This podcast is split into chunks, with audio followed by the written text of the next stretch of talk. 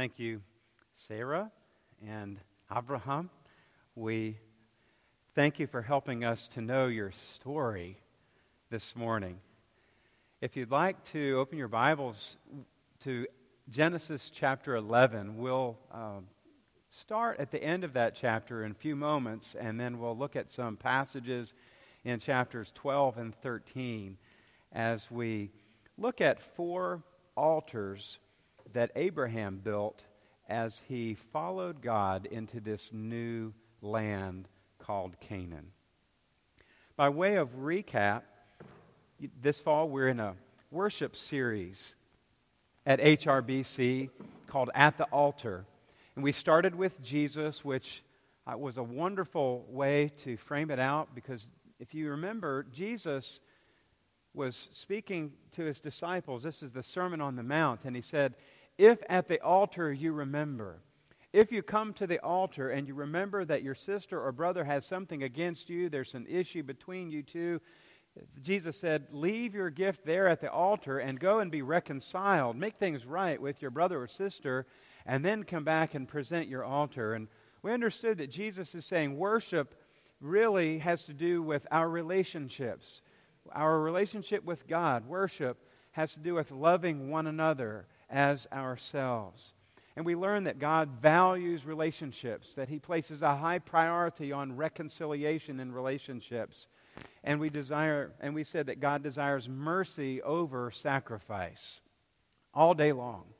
And then last Sunday, if you were here, you remember we studied Noah and the great ancient story of Noah and his ark that God commanded him to build.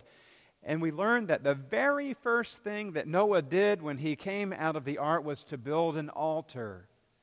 He worshiped. Nobody told him to do that. There was no priest to mediate that. It was simply pure, unadulterated worship at that altar Noah built for God. God smelled the aroma from the burnt offering, and it was pleasing to God's sight. And the scripture tells us that God's heart was moved so much so that God entered into a covenant with Noah and said, Never again am I going to destroy the earth in this way. Never again will I send a flood like this. And God gave a rainbow as a promise of that covenant. And we talked last Sunday about several ways that you and I can live out our worship that would hopefully move the heart of God when God's heart is moved, things happen in this world. And then today we go back to this ancient story of Abraham and Sarah, the father and mother of our faith. And as we journey with them, we will see that there, there were four significant altars that Abraham constructed as he journeyed into the land of Canaan. These altars are at Shechem, at Bethel, and then the third one after they went to Egypt, back in Bethel, and then the fourth one at Mamre at Hebron. And while the biblical record tells us that Noah actually made a burnt offering on the altar that he built when he came out of the ark, there is nothing in these passages in Genesis that say anything about a burnt offering at all. We can assume that that may have happened in these altars, but the scripture does not tell us that Abraham did that. It simply says that he built these altars, and then in, I believe, two of the occasions, he called on the name of the Lord. I believe that there's another purpose for these altars, and that purpose, these purposes, I hope will, we will see today that they serve as essential markers, spiritual markers in Abraham's journey of faith.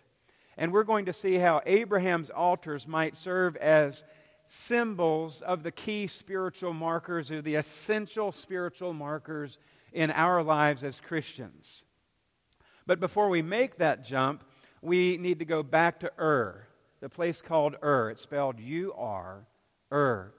And it's located in modern day southern Iraq. There, a man named Terah, T E R A H, Terah, lived with his family and he had three sons Abram, Nahor, and Haran. Haran, who died in Ur before the family left, had a son named Lot. And so you remember the story about Abraham and Lot. The two other brothers were married, And Abraham and Sarah, as you've heard today, were married, but they were not able to have children, and they struggled that, with that for years and years and years. Well, one day, Terah, uh, Abraham's father, decided to make the long journey from Ur to Canaan. It was about 900 to 1,000 miles, and you can imagine how that would have been in that rugged, rocky, sandy terrain, deserty terrain from Ur to Canaan. If you go to the book of Acts and read Stephen's sermon, Stephen's testimony in his sermon, you'll see that he tells this story. He goes back and he tells the story of the fathers and mothers of our faith. And he told that God had actually spoken to Abraham back in Ur. So, not only in chapter 12, verse 1, is there a command from God to Abraham to go to a land that I will show you, but we believe that, according to Stephen and, and some other uh, in Hebrews, that God had spoken to Abraham well before his father decided to make the journey. We don't know why his dad decided to make the move, but perhaps God was at work through Abraham. Maybe Abraham had nudged his dad in some way. We just don't know. But the family decided to follow their father's lead to go to Canaan. But they got to a place in modern day Turkey called Haran, and that's where they stopped, and they dwelt there. Well, one day, uh, Terah passed away, and that is where we pick up the story in chapter 11, verses 31 and 32. This is actually before Abraham's father died, just before. Terah took his son Abram, his grandson Lot, son of Haran, and his daughter in law Sarai, the wife of his son Abram, and together they set out from Ur of the Chaldeans to go to Canaan. But when they came to Haran, they settled there. Terah lived 205 years, and he died in Haran. Genesis 12, 1 and following the Lord had said to Abram, here's that the key there. He had said to Abram, back in Ur, and now repeating that command again.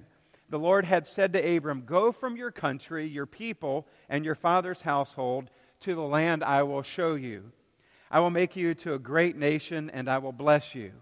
I will make your name great, and you will be a blessing.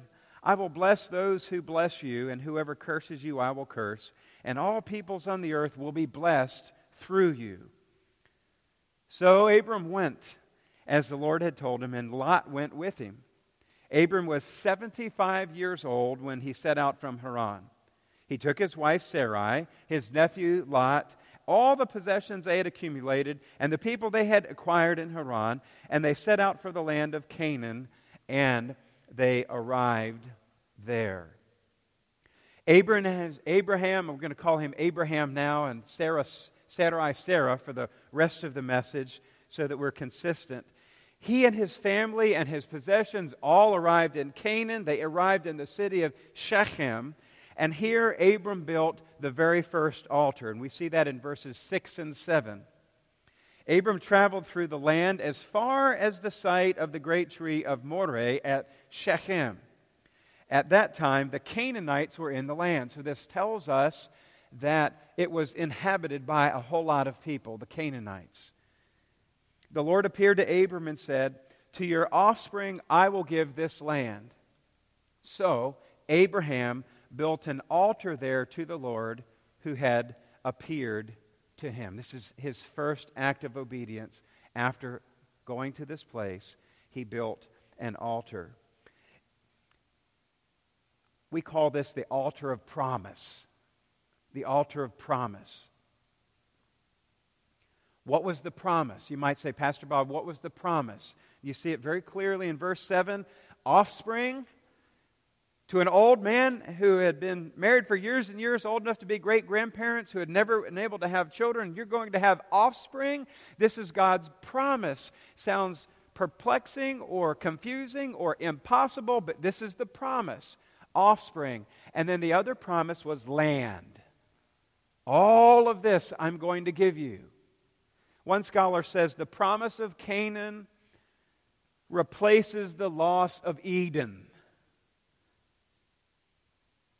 All of this I will give you offspring to populate and land to settle. As a clear and immediate response to God's promises, Abram, Abraham constructs an altar. In spite of the fact that Canaanites were all over the place, in fact, the area where he built his altar was a holy place of the Canaanites, and there would have probably been other Canaanite altars around, but he constructed the altar to his God. And God did not say, convert those people. He said, live among them. Practice your faith and believe in me. Bear good witness to God, and perhaps the reality of the blessing will be seen by others. Abraham was a stranger in a foreign land, and he was called out, called to live out the blessing of God in this new place. Perhaps much like Abraham, you and I are strangers in a foreign land, and we live in the midst of all sorts of altars to be the presence of Jesus Christ, the Son of the living God. Abraham and his family continue to move south, and they settled then in a place called Bethel, which means house of God.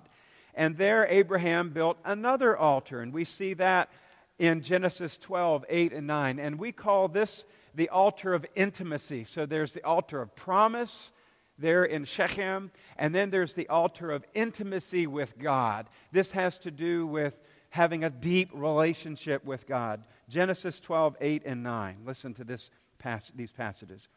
From there, Shechem, he went on toward the hills of east of Bethel and pitched his tent, with Bethel on the west and Ai on the, on the east. There he built an altar to the Lord and called on the name of the Lord. And verse 9 uh, then uh, tells us he set out and continued toward the Negev. So there he was in Shechem, and then journeying south toward the central part of Canaan. He goes to Bethel and he builds an altar. And the narrator does not give us any specifics about any sacrifices or burnt offerings on this altar at either. But what we do know is that this altar became a place of prayer for Abraham. The text tells us that Abraham called on the name of the Lord. This was a place of prayer. This altar over to your right is a place of prayer for you today this is a safe place for us to come and bring our prayers. Walter Brueggemann, an Old Testament scholar, states that to call upon the name of the Lord is to invoke two parameters in the life of faith praise and petition. Praise and petition. He goes to Psalm 105. To call upon the name of the Lord is the fullness of praise. Abraham would have called out to God and worshiped in the fullness of praise. Psalm 105, verses 1 and 2 Give praise to the Lord, proclaim his name, make known among the nations what he has done. Sing to him, praise to him, tell all of his wonderful acts. But Brueggemann also says that we bring our petitions to God. To call on the name of the Lord is passionate petition for those who are in need. Psalm 116, 3 and 4. The cords of death entangled me. The anguish of the grave came over me. I was overcome by the distress and sorrow. You can hear the lament and grief in this, in this psalm. Then I called on the name of the Lord. Lord, save me. I imagine that Abraham praised the Lord out of the fullness of his heart and at the same time offered prayers of petition for the people he saw in this strange land where he dwelt. These two parameters get to the very heart of the human condition well being and distress. We praise God for our well being and the good things, but then we bring our petitions when we are in distress. And each of these is a turning to Yahweh and no other for Abraham. And this should be no different for us today. We praise God from whom all blessings flow, and we cry out to God for those who are hurting. We cry out for those who are oppressed, for those who are repressed, for those who feel depressed. We cry out to God. We cry out for the people in the four corners of our country, in New York City, as we've prayed, and in Washington State, in the center in Tulsa and in the South in Charlotte and so many other places that are hurting because of division and hurt and the past. We come together as people of God to pray at his altar. A famine comes, and Abraham and his family have to go to Egypt. You've heard what happened there. Abraham made some mistakes. He has a lot of regrets about what happened there. And it wouldn't be the last time that he would make some poor decisions. You heard the testimony in our skit earlier about how they tried to fix things themselves when God's plan and promise wasn't unfolding quickly enough. So Abraham was a person who would make poor decisions like many of us. And after they left Egypt, the scripture tells us that they went back to Bethel. And there, Abraham did not build another altar, but he went back to the same one that he had prayed at in Bethel before they went to Egypt. We call this the altar of no return or the altar of restoration. Genesis 13, 3 and 4. The altar of no return. Listen to these words. From the Negev, he went from place to place until he came to Bethel, to the place between Bethel and Ai, where his tent had been earlier and where he had first built an altar. There, Abraham called on the name of the Lord. And I can only imagine this time of prayer. This time at that altar. This time was distress. He had come out of Egypt after the famine and had gone into the desert of Negev and had a wilderness experience. And finally, through the desert, he comes to this altar, and I imagine the flood of memories that came over him as he reflected on his time of prayer and petition there before. And this time, I imagine that his prayer was God, I am not going back there. I am not going to make those same mistakes again. I am not going to dwell in that place. Help me to make better decisions.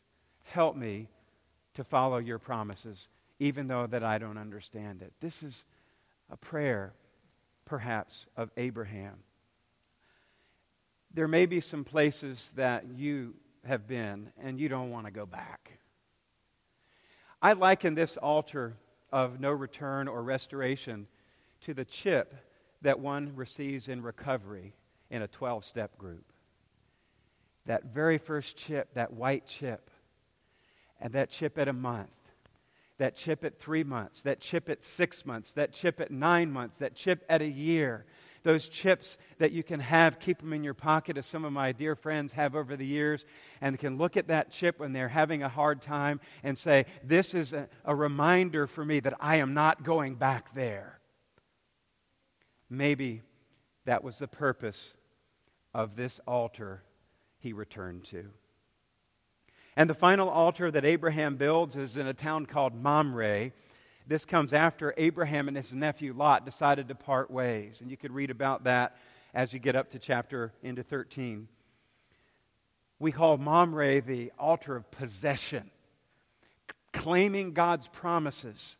Listen to these words Genesis 13, 17, and 18.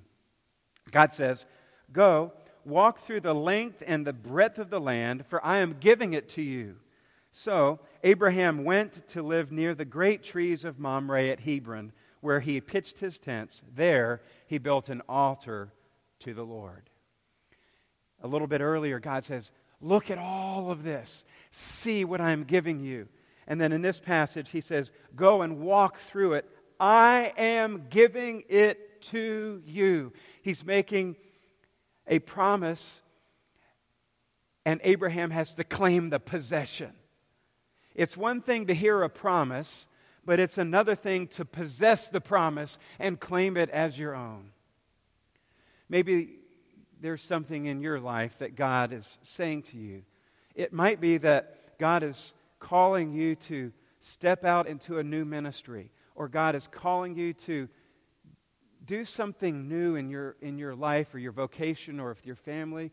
Or maybe God is simply calling you to step up in prayer Or maybe you're not a believer in Christ and God is calling you to become a Christian and He's giving you the promises of His Son's death and resurrection on the cross and the forgiveness of sins and the promise of everlasting life. He's giving, He says, Look at all that I have given you, and all you've got to do is claim it and possess it and take those next steps of obedience, claiming God's promises.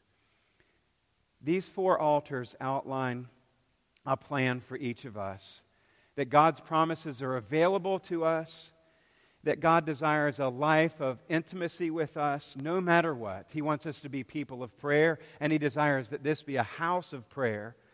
And God does not want us to return to our former ways, but to live a restored life through Jesus Christ.